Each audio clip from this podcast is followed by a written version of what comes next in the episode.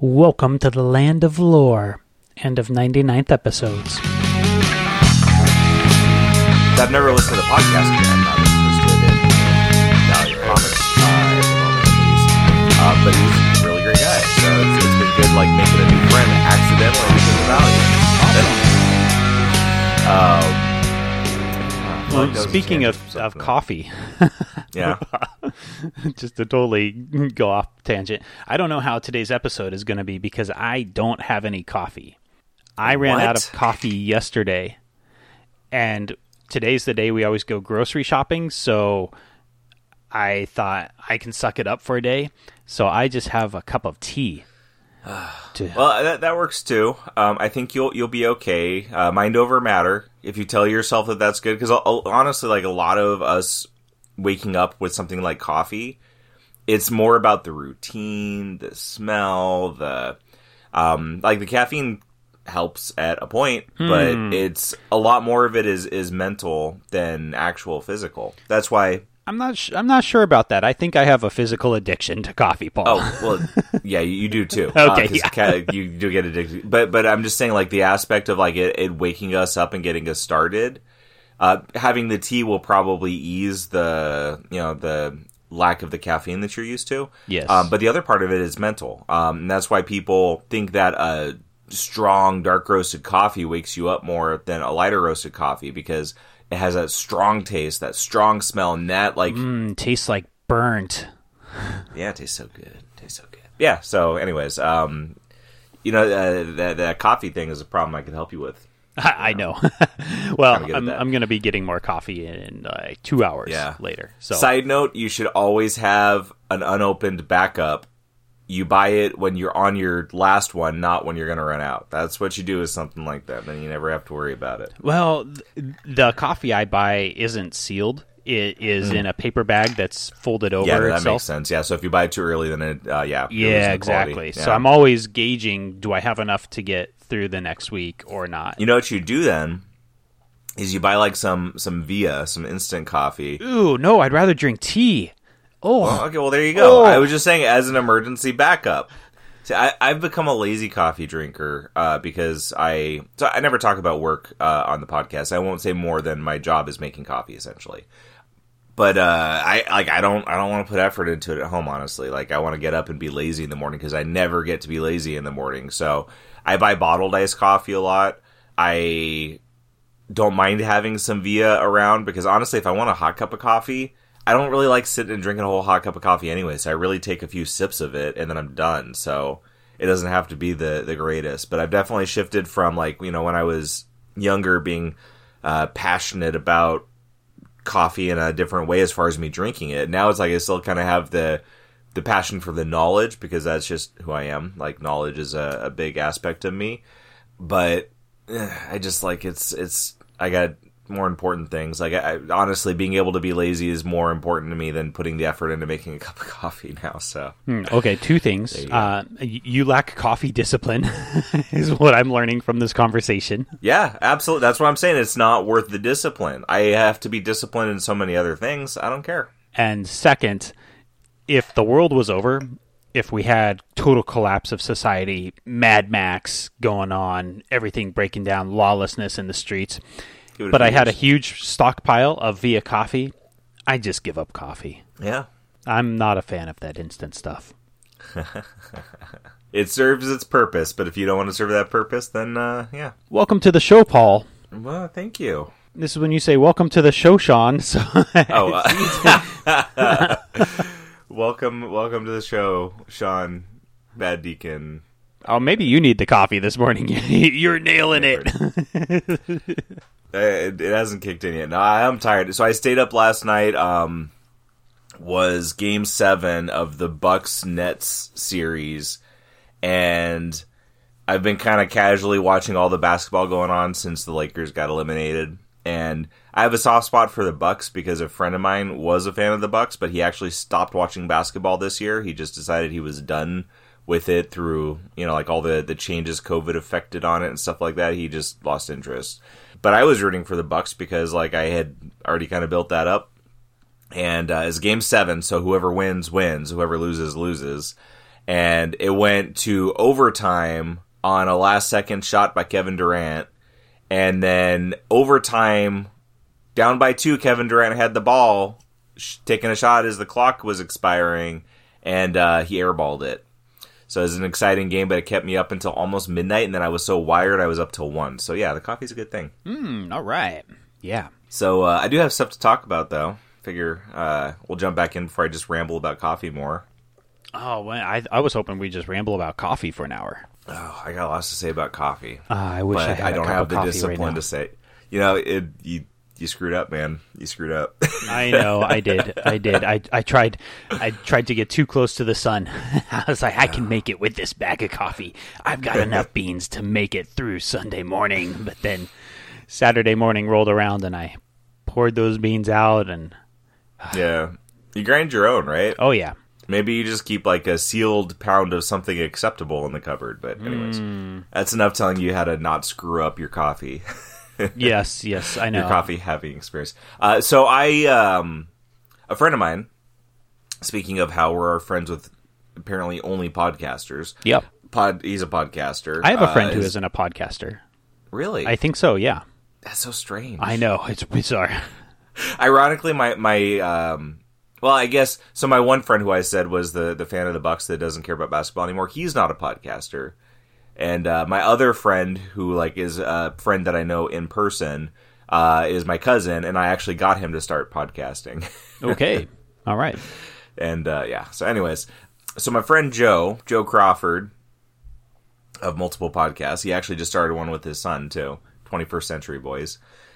He was telling me for a while about this this app, this Shonen Jump app. Anybody who even vaguely knows that manga exists probably knows what Shonen Jump is to some extent. Yes, of course. Yeah. I don't know it to uh, to any bigger extent than it's a like a, basically like a, a manga magazine, essentially like a compilation of you know manga like short manga stories. So yeah. like the when Shonen Jump launched in the United States, they were offering a deal where it was twelve dollars for a year of Shonen Jump, and I thought, hey, that sounds bad, and that includes the shipping to you. So oh wow, that's like dirt cheap basically for a gigantic magazine of manga and like magazine of manga doesn't quite put it correctly how thick these things are yeah, it's it's more like a book. It's a magazine. How it's a compilation of like shorter entries. yeah well think about the people who know the cerebus volumes those big Yeah, the thick phone books. cerebus volumes. The ones that are kind of on the smaller side of those cerebus volumes though that's about what one issue of shonen jump is. And there's usually 10 stories in it i think. And there'll be one chapter in the story every month. And that's what it is. It, it was printed on pretty cheap newsprint so it's actually it was actually really cool because it, it was similar to how comics were in the 80s when I was growing up. It's printed on newsprint. It's a cheaper thing. It's meant to be just fun, digested comics, not like here's a collectible item that we print on this delicate paper for you to try to keep in pristine condition. It's just no. Here, here's some comics printed on newsprint. Read them and have fun. That's awesome. Yeah. yeah, and that's um that's what a lot of people miss in comics, right? Like comics get so caught up in collectability and speculation and all this kind of stuff. Like I got to say for me having sold my collection, it's really liberating to just be done with it and to not think about comics from the perspective of value um much now, anymore. I will I will say bad idea like because I'm getting those like I'm, I'm getting them because I want to read them but knowing that they have an altered value to them because of the way they're distributed like I'm just trying not to focus on that not to think about it it's like I know it's there but I'm like I'm going to read these I'm going to bag and board them I'm going to throw them in a box I'm going to just not think about it All right. you know um because I got to say uh ENIAC number 1 uh when I, once I got it I could have sold it for like a 100 bucks pretty easily because that's what they were going for. I don't know what they're going for now, but I was like, all right, if I do this though, why am I still getting the comics? Like, do I want to read them or do I not? Because if I buy it and read it and sell it and I want to read it again, I'm SOL because you can't get them, right? And that's kind of part of their thing. You can't get them digitally. You can't anything else. So Gotta wait till that ENIAC movie comes out, and then when the price goes to the moon, that's when you sell it. Uh, and that's when uh, when the the people who run Bad Idea screw it up and get bought out by a, a movie producing company. well, I don't think that that's going to happen because We'll find out if they learned from their mistakes. Um, well, I, well, I I think they very much have. That's the whole point of this. I think. you know, you say that until you get close enough to the sun again. You're like, well, if I just push a little bit further, I can reach it Mm. again. Uh-huh. Melty wings falling down. I don't know. We'll see. Yeah, I, I think it's funny interacting with Dinesh on Twitter now because, uh, like, I'm more likely when uh, something is tweeted about bad idea to be like, "Oh, come on," and then he'll he'll always chime in like, "Oh, but blah blah blah." Like, I, I pre-ordered it anyways, but like, it's very different than when his Valiant is like, "Oh yes," and then he would chime in and be like, "Yes, thank you for giving me attention." I'm like, "Look, asshole, like you sit in the corner while I be pissed off about how annoying your approach with this is." I think like you had tweet, tweeted something, and I was just like, "For f's sake!" And each time I'm like, "I pre-ordered it, like I, I still want it and want to read it, but." Ah, yes. That I think I tweeted about their next devious plan. Yeah, yeah, it was well, it's because it was the there was only one week to pre-order uh, the next book of the planned books that were coming out. Yep. So I mean, I'm just glad I knew because honestly, it's like that'd be super easy to miss, and that's the part that'd be frustrating about it for me because like I'm actively trying to pre-order them. So if I missed it because I had a week where I just couldn't pay attention to stuff, that'd be pretty frustrating. But it didn't happen, so whatever. Moot point. Move on. Back to Shonen Jump. So Yes. Okay. Back to back to silly manga. yeah. So uh, we gotta talk about One Piece. I haven't read One Piece. We're not there yet. Okay. Um, so my friend Joe told me I should get this app, but the problem was is I was using a Kindle at the time and there was no Kindle app for it. And I have an iPhone, but it's like you don't want to read comics on an iPhone. Like I'm not one of those like panel by panel guys. Like I don't like the the guided view. Um, I like to see the whole page. I think that's a big part of the the art of a comic is is the layout. Um, so I don't like panel by Gotta panel. go view. Some iPad, people bro. love it. Oh, fine. they look magnificent on an iPad. What was that? They look magnificent on an iPad. Panel by panel or just reading comics? No, no, page by page. Oh yeah, yeah, yeah. That's why. So I I got an iPad earlier this year. There we go. Uh, so that opened up the door for me to check it out. But I still was like, I got so much stuff to read. Like, why? I, I didn't want to get. You know how I am. Like I've talked about this before. I don't want subscription services when I don't feel like I can use it in a way that's not going to put pressure on me. Because it's like if you're subscribing to something and not using it, you're literally just throwing money away. So and it's not expensive. It's two bucks a month, right? So, but I was like, I, I just, I got other stuff to read. But eventually, you get to the point where you're like, I want something new to read. It doesn't matter that you have stuff to read currently. Like you just, you want something different than what you already have lined up to read. Because I have plenty of things that are bought to read. But comment. Oh, it's just we're so stupid. like I have years worth of reading material between what's on my shelves, what's stored on my hard drive, and what's stored on this cloud, uh, and I'm also like. What new can I get to read? Yeah. it's so stupid. We're so stupid. the the part that we're stupid about is that we we buy stuff that we don't need to buy yet, right? Mm-hmm. Part of it is like getting really good deals. Like, is there? Th- this is the way I've learned to approach a good deal. If I buy this and never read it, am I gonna like be upset about the money I lost on it? You know, if it's cheap enough, or I, I you know, let me put that a different way. If I buy this and only read a little bit of it, can, you know, how much will it take for me to get the value out of it? You know. well, that's tricky because you don't know how valuable it is until you start reading it. Yeah, well, and and it's looking more at it from a volume perspective. So, like for example, I spent like I think twenty five dollars on the Humble Bundle for the GI Joe Transformer one, Yeah. and one of the IDW collection hardcovers costs.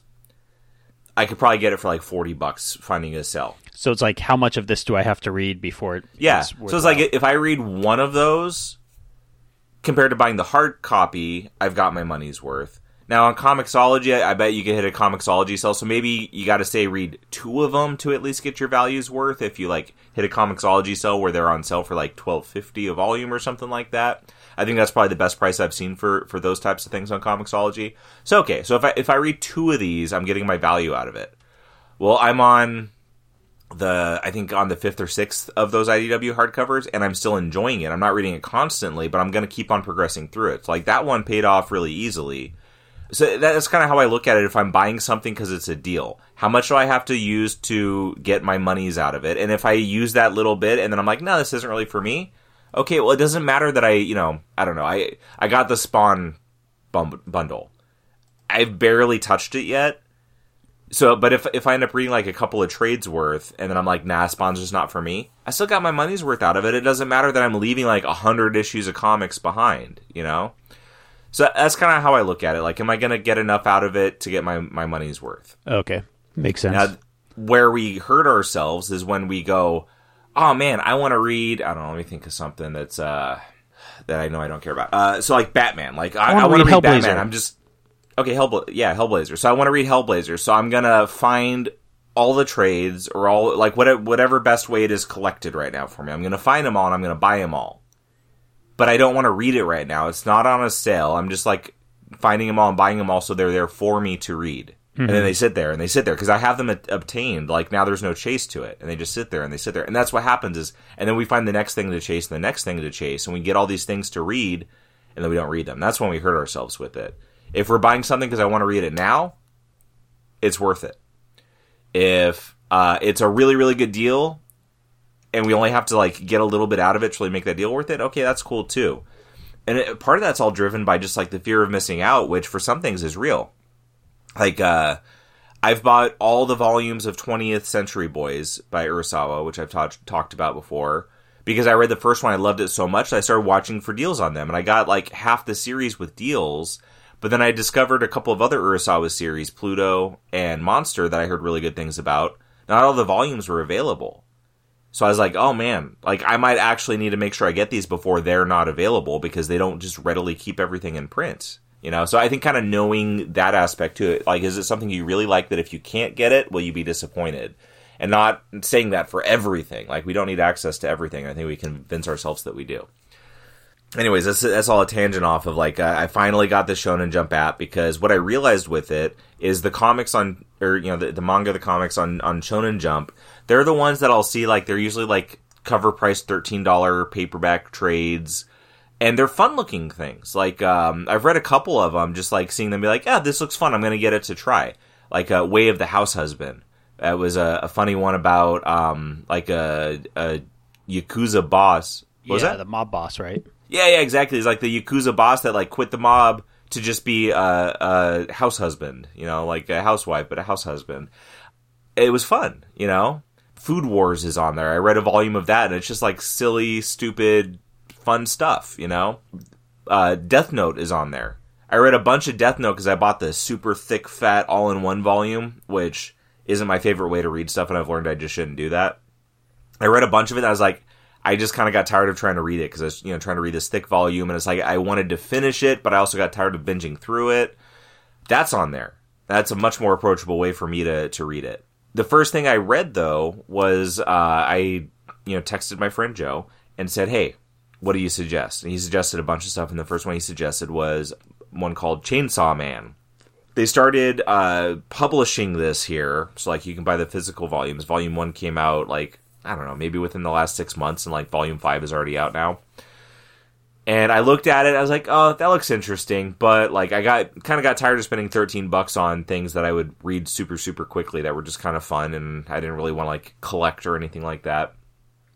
But reading it on, uh, uh, that was the first thing I read on Shonen Jump, and man, it's just it's a super fun story. It's crazy, like uh, it's about this kid who his dad owed money to the mob and his dad killed himself. And so the mob made the kid work to pay off the money or they were going to kill the kid. So he became friends with uh with uh what do they call him i think they call him devils so, like he, he became friends with a devil. This like little it looks like super cute little like looks like a, a mix between a dog and a chainsaw. And so he would go around with his devil buddy hunting devils because that was like a job because there's all these devils that you know cause terror for people and stuff like that. He gets killed by the mob because the mob makes a deal with uh with the devil and this is getting really complicated. Yeah, it's is, this is all just the very beginning is, is there it. a more executive level summary of this? No, you just have to listen. Uh, so, uh, long story short, there he his devil becomes his heart, and he turns into Chainsaw Man. So when a, a human and a devil like merge like that, they're called a fiend, and they're kind of like this thing that's not quite human, not quite devil and it just he ends up like getting pulled into this agency to hunt devils. He had such a miserable life that he is like he is happy just having any food to eat and a place to sleep, and he is like ecstatic, like you know he's on cloud nine, like you know he couldn't want anything more. And as the series went on, like it started really simple, but it got more intricate and kind of got deeper as it went on. But man, there were some moments of just awesome, exciting art there's some you know great funny parts in it. Um, the kind of the emotion behind the characters built up as it went on, and it all basically it all started with just being this like silly concept. But so I, I absolutely loved it. It was 97 chapters, which I think page count wise, like two chapters is about equivalent to a comic book. But it reads Okay. pretty fast. Um, but I, I read all 97 chapters in like a week, maybe a little bit, a little bit over a week. So Oh, okay, that's pretty fast. So that's been like a new discovery. And it's only two bucks a month, and there was like a week free trial. So it's like I'm finally gonna try this because I just wanted to read something that was like light and fun and easy, and blew through that. And then I knew that there was other things like one of the the books on there that um yeah I mentioned when I was first trying to get into manga and I asked for recommendations into this whole thing. One was called uh, JoJo's Bizarre Adventure, so that's on there. So I, I I've read uh, the first like couple of chapters of that. Death Note's on there, so I can go back to finish that. But then there's all these other ones that I've never read that before I was always like, eh, those are kind of too popular. They're probably not what I would like, like Naruto or One Yeah. Piece or like ones like that. But I mean, for two bucks a month now, I can check everything out. So I wasn't very into pretty much everything that I read in Shonen Jump when I had that year long subscription that I mentioned. It was nice because since they were publishing it for an American audience, they started a lot of these stories from scratch with mm-hmm. the book. The ones I specifically remember being in there was, I think, Naruto, One Piece, Hik- Hikaru no Go, which was actually kind of the most interesting one. It was about a kid that gets possessed by the ghost of a Go master. The Go, the that board game where it's like the white and black Yeah. little discs that you put down on this board. And so he starts competing in Go championships using this ghost that is inside of him to become like a master Go player that's all I really remember about it, and I'm sure it got much more action packed. It somehow turned like this board game into an action comic is kind of what I remember about it, which was weird, but that's I think what's sometimes interesting about manga is that they can turn just about anything into an action comic, and I always mentioned uh, Project X one about the ramen noodles and the Yeah. invention of ramen noodles, how they turned the invention of ramen noodles into an action comic. So that's uh that's kind of was was fun. That one I remember kind of sticking out and being a little more interesting than the rest of them.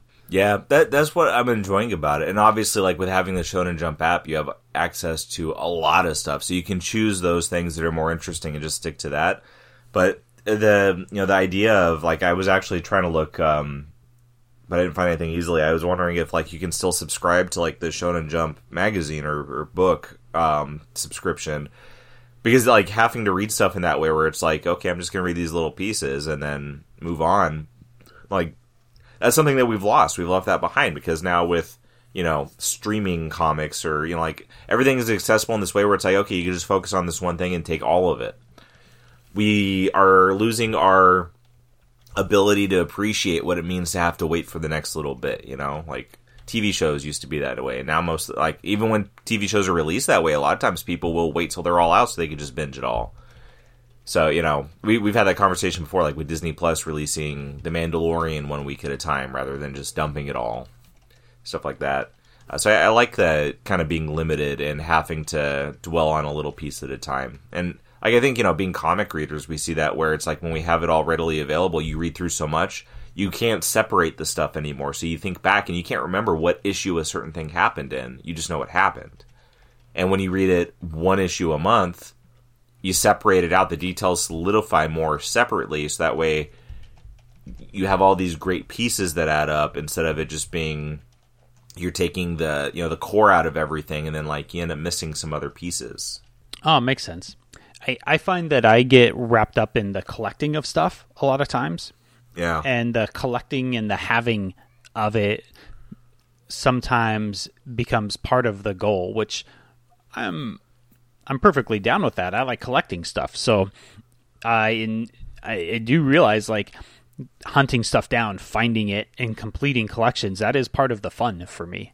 Yeah. But it is also sometimes I miss just uh, having something to just pick up and read. And Yeah. I've been, uh, for me lately, that thing has been concrete. Um, I have a bunch of concrete pa- trade paperbacks, and usually the trade paperbacks have one main story in them, and then a bunch of little one and two and three page backup features in the back half of it, and those have been really great because, like, if I just want to read something before I go to sleep, I pick up one of those, and it's usually when I'm reading something before I go to sleep, it's because I have about three pages of reading in me before I fall asleep. So it's perfect for me that I can just pick this up, read it for two or three pages, put it down, then I'm sleepy, ready to go to sleep, and boom, done. So Yeah. that's that's been my kind of enjoyable thing is is uh, concrete shorts. Question with concrete: Yeah. Can you jump in anywhere and just read it, or do you need to read it like from the beginning to not be lost with what's going on? You can just jump in and read it. It The re- the reason I ask that is uh, I've tried to read Concrete a couple of times, and I think it's the kind of thing that I need a physical book in my hand to read, so that way I see how I'm progressing, I see how much I have left, because it's very interesting, but it all it's also not compelling to the way like, ooh, I just want to go and go and go, you know? Yeah. So like metering how much like seeing the seeing the movement I think is an aspect that I need with it one of the the bull mooses that I go to, they have two used copies of concrete, but it's like volume four and volume 6 Mm-hmm. So it's like used. It's like six bucks for one of those. So like I've been tempted to get one to read it to have the physical, but I'm like, but it's not volume one, you know. So like knowing that that doesn't really make a difference, like I might just grab one of those. I think it depends on the type of reader you are. Are you the type of reader that can just accept, okay, this is what's this character is and what's going on? Like, yeah, and I, I think that's a good way to. That's another thing that I think that with everything being so available, we're training ourselves to lose is the ability to look at contextual clues and figure stuff out. Like you Yeah. should be able to pick up a random issue of a comic, read it, and enjoy it, even if you don't know what led to it and what's coming after. Based on the con- and the comic has to be well made too for that to happen, but like there's that that's really enjoyable to just be plopped into the middle of something that you don't know what's going on and there are so many people that have trained themselves to think that that's like unacceptable and Well, I it's like the best Well, yeah, but uh, if you can pick up a book and, and realize, okay, this guy is made out of rocks, and he has two friends that he works with, both in kind of professionally and also just in day to day life type stuff. Boom, you're, you're good to go. like if you can accept and acknowledge that, then that's all you need to know. If you're the type who's like, wait a minute, why is he made of rocks? How does that work? and who are these people? How does he know these people? Why do they work for him? Why what do they do for him? What are their jobs? If like you have those types of questions if if you're that kind of reader then you need to start at the beginning. But if you can just say yeah this guy's made of rocks and he's kind of thoughtful and interesting and has adventures boom like then you're ready to go. Yeah. Yeah. that's the way i am i, I think that uh, that's something that we should challenge ourselves to be able to do too. Like if you are like no i have to know challenge yourself. Like just jump in and then build it out. Like it's so much fun. Like i, I think about my, my best comic memories are doing that. Like when i first started reading x-men and i was reading the um it was after they ended the first run and i, I believe it was the second volume of x-men. Um i want to say gillen was the writer this is around Um, like 2010 ish. AVX, like Avengers versus X Men. Yeah, it was it was the the yeah the Uncanny X Men that led up to Avengers versus X Men. Yeah, yeah. hmm that so that was um that was the X Men that I started reading. So it's like I was reading, I'm like, who is who is Sinister? You know, like Sinister still has a strong impression on me because he's one of the first X Men villains I read. Well, to be fair though, even if you had read X Men all along, you may still be asking who is Sinister. I mean, given his particular nature. Yeah, Having read all the Chris Claremont X Men and everything up to Age of Apocalypse, I'm still kind of scratching my head about who or what is a Mister Sinister. yeah. That that's different than the like, oh, what is this? You know, this is this is exciting. Like, what is this guy? This is cool. And plus, like, I mean, the the way that I knew the X Men was the '90s cartoon. So I'm like, all right. So where's Cyclops, Beast, Wolverine, Storm, you know, Jean Grey, Rogue, Gambit. I'm like, wait a minute. Why isn't this that mix of people? It's you know, it's and obviously like I'm smart enough. I knew it wasn't what I was going to be getting, but getting introduced to characters that like Emma Frost was part of the team. I didn't know anything about Emma Frost, so I, I'm like jumping into something like that and reading. I'm just like, all right, I'm just gonna enjoy this. This is X Men. This is what I want, and like that's another thing. Like I'm very fond of that series because it was kind of the first thing I jumped into, and it was just so exciting to have like to just be in a, a swimming pool full of things that are all interesting and unfamiliar. You know, like you're just like you're surrounded and engulfed by it.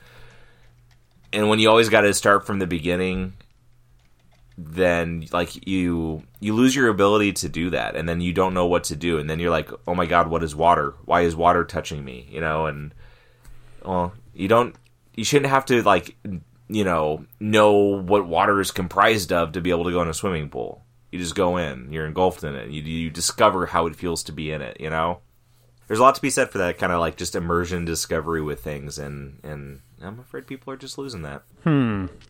I don't know. I feel like there's just some loud complainers more than anything. It's y- yeah. But I remember that being a lot of the fun when I started reading X-Men because one of the best things about X-Men is they always had those little boxes at the bottom where some character would refer to something happening and then they would see as seen in Uncanny X-Men issue 150 or as seen in X-Men 227 or something like that and I was like, "Ooh, I want to know what happened in those." And it was always easy enough to find out what okay, what's the story that's happening right now? But then it always hinted that oh, there's so much more story that I haven't read yet. And Yeah. that was really exciting. I really like that. I, I do kind of wonder if uh, if part of it has to do with a lot of entertainment now is written and produced assuming you have seen or watched or read the thing that came before. And I was realizing this because right now we're rewatching all the Harry Potter movies. As uh, my wife's idea, not mine. But I'm just throwing that out there. Uh, uh, not that I dislike them, but I don't know why I'm throwing her under the bus, but I am. I enjoyed them the first time, and I definitely find myself indifferent to them now. Yeah, it's. I feel like I've seen them enough now where I'm kind of like, okay, yeah, yeah. But what I realized, we watched the sixth movie last night, and I was watching it thinking about, man, if I hadn't seen any of the previous movies, I would probably be really lost as to what exactly is going on and why any of this matters and who are these people and what's going on. And I would only really be able to enjoy it on the most surface levels of here are some characters that I have just been exposed to having an adventure of some sort. But the what what is intended to be there relies so much more on a lot of stuff that came before. And I think that just entertainment is moving in that direction more and more. Like I think about the recent Avengers movies, like Infinity War and Endgame. If you haven't seen at least a few of the Marvel movies leading up to it, I don't think it would be nearly as poignant or interesting or un- understandable or relatable. Eh, and, you, you know, so I I think that media is going this way more and more, where they're not making things with everything is a jumping in point and more and more it's no you start at the first issue right that's why it's called number one Yeah. so I think it's also hard for us to have perspective because we're so entrenched in the things that we're talking about that Yeah. we mm-hmm. don't know what it's like looking at it from the outside. And I think that we, we lose sight of that. And then we also, because we do, you know, w- with the types of people that we are and the things that we enjoy, like we tend to want to dig in deeper and deeper and really like build that entrenchment into something we but when once we practice that enough it's hard to view things otherwise you know but then we also like we've gone through the times of you know jumping in the middle of a story and then like seeing that's why like last summer for me getting into manga was so exciting because it was diving into something that i had no familiarity with hmm. and just like all these new things around. And it's, it's hard to get that as you get familiar with stuff. Like i think back to when i started reading valiant comics and it was like that. And that's really what got me hooked into comics was having this experience which is like oh man this is exciting and amazing. And like i've had some of those like like i said that first x-men series kind of felt that way. Valiant was more so. Um, but then other stuff like reading batman never felt that way. Not a bad thing necessarily but like it, never had that kind of feeling to it. But uh like as as you know like once i got entrenched in valiant i can never experience that with valiant again. Because I just like I have too much knowledge. I have too much built up. So it's it's it gets harder to find that as you progress with stuff because you also are more aware of stuff. So you don't like you know discover Hawkeye once it's eight issues in and then read it. You're like, oh man, why wasn't I getting this from the beginning? And then you know that was another experience that I had. So like w- with us, it's harder to see it because we've been there. But with somebody who doesn't give two craps about Harry Potter, and then they go to see Harry Potter six with a friend because the friend wants them to go. Like we can't judge what that experience is because like we know too much. But for yeah, them, that, yeah, that makes sense. if it's an exciting movie, even if there's a lot of stuff they don't know, that opens the door to like, oh man, this is super interesting. Maybe I should go back and watch the older movies, and then like that. That's how the door gets open uh, to all these other, you know, to uh, to all the other things. And we just know from experience too much that good stories start from the beginning, and you get more out of that sixth story when you've read or watched the first five. So from experience, we we know that we know that to be true, but that, I I don't think that that necessarily means that for somebody else that not experiencing it that way means that there's no you know that sixth one has minimal to no value to it. It could actually be like the greatest value they get is seeing that without knowing what the hell's going on, and then going you know then they are able to go back and add in those other pieces. So what you're saying is we're crotchety old men, and we shouldn't be judgmental on other people's experiences, I I think that it um, which makes sense. I'm saying that kind of flippantly, but that's absolutely that's the right way to approach life. Yeah, I'm. Uh, I think you just hit it right there with that last comment. That's the right way to approach life is to realize that our perceptions are not reality. Like our perceptions are just our perceptions. I I, I made a comment on somebody's. Um, somebody on Twitter posted about uh, something about wrestling. About I guess Hell in a Cell is Sunday, which I like. I don't keep up with WWE enough anymore to know what's coming up. I I still watch like the pay per views, but Last time they were going to have barbed wire that explodes. that was Are- are the cell- AEW. Now AEW is different. AEW is amazing. Are they actually Uh, taking the cell and placing it down in the plane of hell for this match? Yeah, exactly. that would be No, awesome. so Hell in a Cell, it's a, a WWE match that it's like an exaggerated cage match. Instead of it just being a cage, they actually drop this um, like chain link giant cage essentially with a cover on it over the whole ring. So there's um like not just uh, you know the, the it's the it's like a cage match. The cage is actually up against the ring. This allows space around the ring also. This is a match that was invented, was started during the time when I stopped watching wrestling when I was like getting into like high school. Okay. So like when I started watching wrestling again, there was this big body of work already with he- these Hell in a Cell matches. So it's supposed to be this like huge thing, and what WWE does is they take something that's that should be like unique and sparsely used, and they make it overused. Mm-hmm. So they have a, a yearly pay per view that's Hell in a Cell that has like one or two or three Hell in a Cell matches in the pay per view, which are these big, more elaborate matches. But they basically they, they've turned it into just a formula, in my opinion. They've turned these matches into a formula, so it's not telling a good and unique story anymore. It's going through the motions just with different people.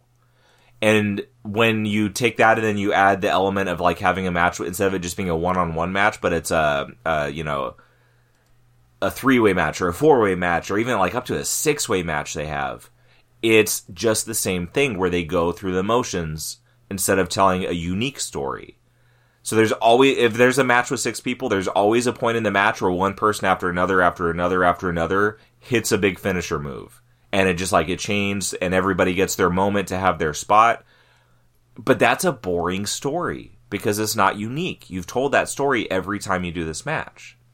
So, uh, anyways, um, So to you, it's kind of rote and been done. yeah, But for somebody else who's never seen this, they may be all over it. even for some people who have seen it, if they like it, they like it. You know. So this this uh, wrestling person I follow on Twitter commented, uh, you know, or like made, made a post or whatever, something along that line about wanting um like a six way Hell in a Cell with uh the, the the female wrestlers that are like you know they've become much more prominent over the last like you know five or so maybe longer years now and I don't like those matches.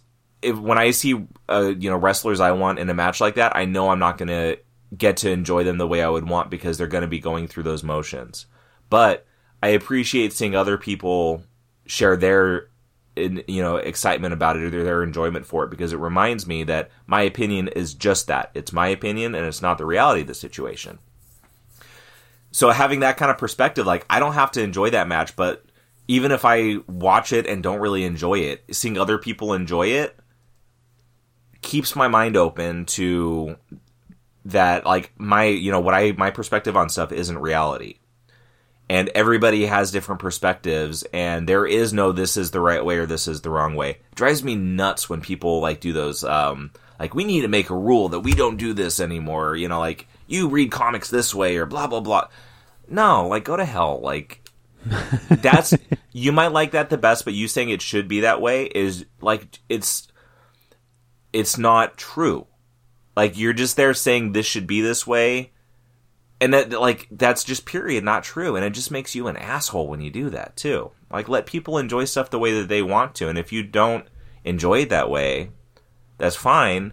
But we make ourselves a better person when we try to understand why people enjoy it, why they enjoy it that way. Even if we're not going to enjoy it, it keeps us open and empathetic to how other people experience stuff, and then we can enjoy something out of their enjoyment. You know? Yeah. Well, I wish uh, more people on the internet would take that to heart. Yeah. I think we could probably sit here and talk about dozens of examples of people that that don't or can't for any reason, and it's just it, it's always bizarre to me. Like That's why you block them. Block them all. It, and we've had the conversation about people that spoil stuff. The people that spoil stuff are the same people that are assholes about what they don't like. So if you block them, you don't get spoiled. It's great. it's I just see it like on like fan groups on Facebook that I'm part of, like action figure groups. They'll show a new action figure of a new six inch Joe, and somebody will just say, "I just don't like the six inch Joes." It's like, well, like, come on, like, why would you even come here to say that? Like, it's, it's, there's no positive benefit that comes Yeah. from you telling people that are excited about these that. It's just like, go to the four inch Joe fan group and just have fun expressing your joy out of that. But it's, uh, you know, stuff like that is just, well, th- that person just intimidated by something that's six inches. You know, the four inches is something they're more comfortable with. I guess. yeah. yeah, I mean, that, that's true. It's like it really goes back to like basics. Like if you don't have anything nice to say, then don't say anything at all. Like that's a very true thing. Just shut up. Like if if you don't care about it, if you don't like it, then don't like it's not for you. Don't say anything. Don't go. You know, up to somebody who's enjoying something, be like, "Oh, this is stupid." well, you know what what's weird about this and what I always have a hard time grasping with is that I think you are similar to me in that you hate negativity. Mm-hmm. And I always think that it's always kind of a joke when I say that I hate negativity because h- hating anything is negativity.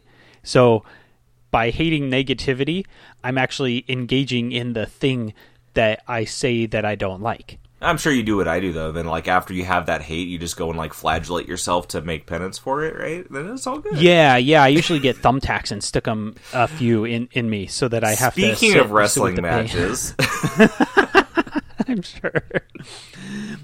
But you know, I do realize that like here we are complaining about people who complain, which is itself complaining, and so it's actually just doing the same thing, just we're being more meta about it well, than those other people. But that uh, I, am not always convinced that that makes it better. You know, well, you, I was actually just thinking about this yesterday.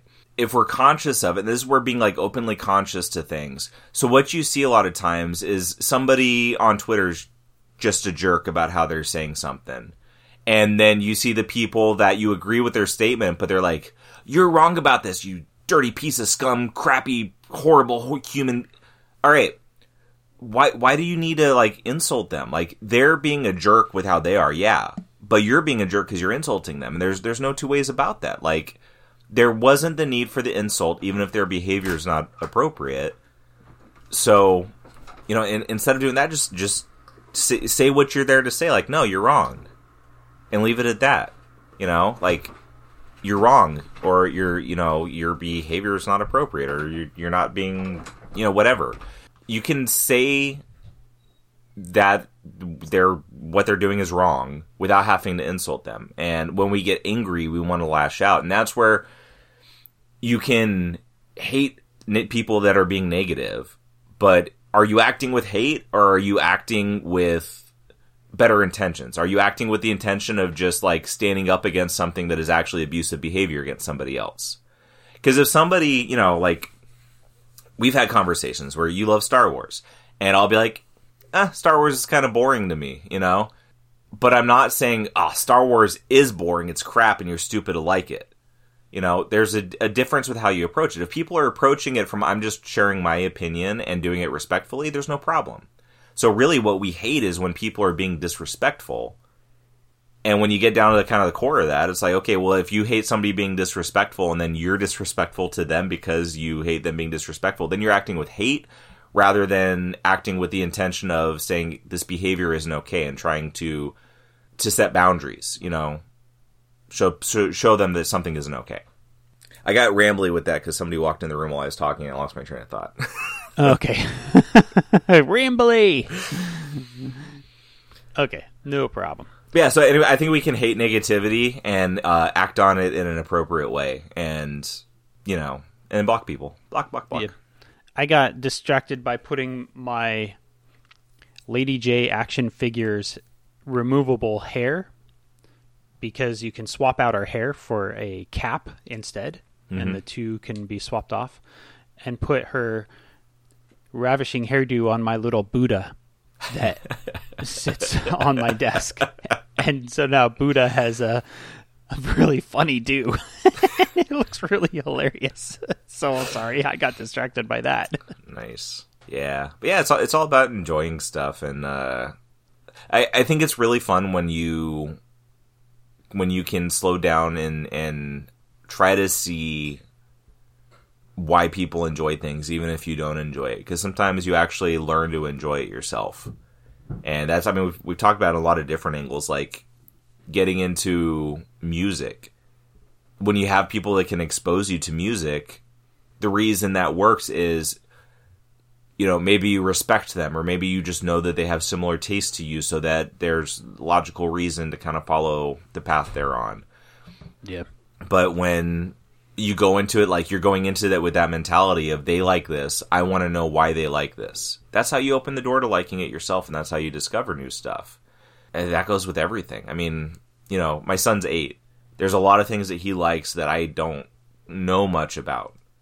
You know, like oh, I bet Roblox I bet. and Minecraft and you know all kinds of stuff like that. And it would be really easy for me to be like, that's kid stuff. I don't like it as I play with my toys and read my comic books. Yeah. Um, Ninja Turtles are so much better. you know, it's like I, I I've played Minecraft with him. I don't really care for playing Minecraft. Like I could do it with him so he enjoys playing with me and that's fine, but like I'm never going to get into Minecraft like he is. But there are other things that like, you know, I I want to understand why he likes them. And, you know, it's definitely different for an 8-year-old compared to an adult why they like things, but I still want to understand so that way I can support his enjoyment for one thing as a father like that's what I should do. But then too, like sometimes I do find things that I enjoy that I was exposed to from from my son, you know? So like um you know being open-minded I, you, know, you think back to when we were kids too and like adults didn't give two shits about what kids thought or what they liked or whatever. I remember when I was in junior high, a friend of mine came over for a sleepover and when his parents came to pick him up, wrestling was on. And I always watch wrestling. I wasn't going to miss it because somebody came over, you know, and my friend was going home right then. But my friend's parents made fun of it. And I walked out and I went in the other room and I turned it on and I watched it in my bedroom. I didn't say bye to them. I wasn't being polite. Hmm. And afterwards, my mom was like, that was rude. I was like, they came into my house and insulted something that's important to me with no consideration, you know? I probably didn't say it that way, but like I told her, I was like, I shouldn't be made to feel bad for something I like, especially in my own house, which is where I should feel safe. Like my mom should have stepped up and been like, "Hey, you're not really, you know, acting appropriately." That's one thing I've definitely like. I think societally we're getting better with stuff like that. There's at least more of us who are conscious to that. But I can guarantee you, one of the, like we're talking about like hating negativity. One of the things that, that I've learned to do in life is uh, if somebody crosses a line, knowing when to just tell them to f off because there's no like I have no patience for certain things. That'd be one of those things. Like if you come into my house and make my son feel bad about something that he likes, I would rip into you like you wouldn't believe, and guess what? You'd never be coming over to my house again. Yeah, so uh, I, I, think protecting that with kids is really important too. Like kids need the ability to to enjoy what they like because that's how if they're not given that, then they they stop exploring and they stop trying to you know to find the things that matter to them. Mm-hmm maybe keep exploring is the right word to go out on on this episode. Yeah, I like that we went off with a fatherly uh father you know, it's Father's Day episode. I had to be a dad before the end. Okay, there you go. Good job. Good job, Dad. I'll go be a father to my action figures. yeah, you will. my action figure family. I just picture you holding your Lady Jaye saying, Who's your daddy? And this just got weird. That's so weird. That's really... you love your six inches, Sean. But I everyone knows that Flint is her daddy anyway, so he couldn't get in the way of that I haven't read enough. I guess I haven't gotten there yet. All right. Hey, thank you for listening to 99th episode. I've been Sean, and my other friend here is Paul. And you can find us on Twitter at Bad Deacon and Who's Paul. Obviously, the Who's Paul one is Paul and the other one is me. That is true. And if you listen to this episode, you know where to find more. So go download and listen to more because why not? Well, Paul, that's been fun. Yeah, it has been yeah. fun. so enthusiastic about our podcast. like, well, after an hour of this, maybe, maybe not. All right. Later, everyone. Bye. Happy Father's Day.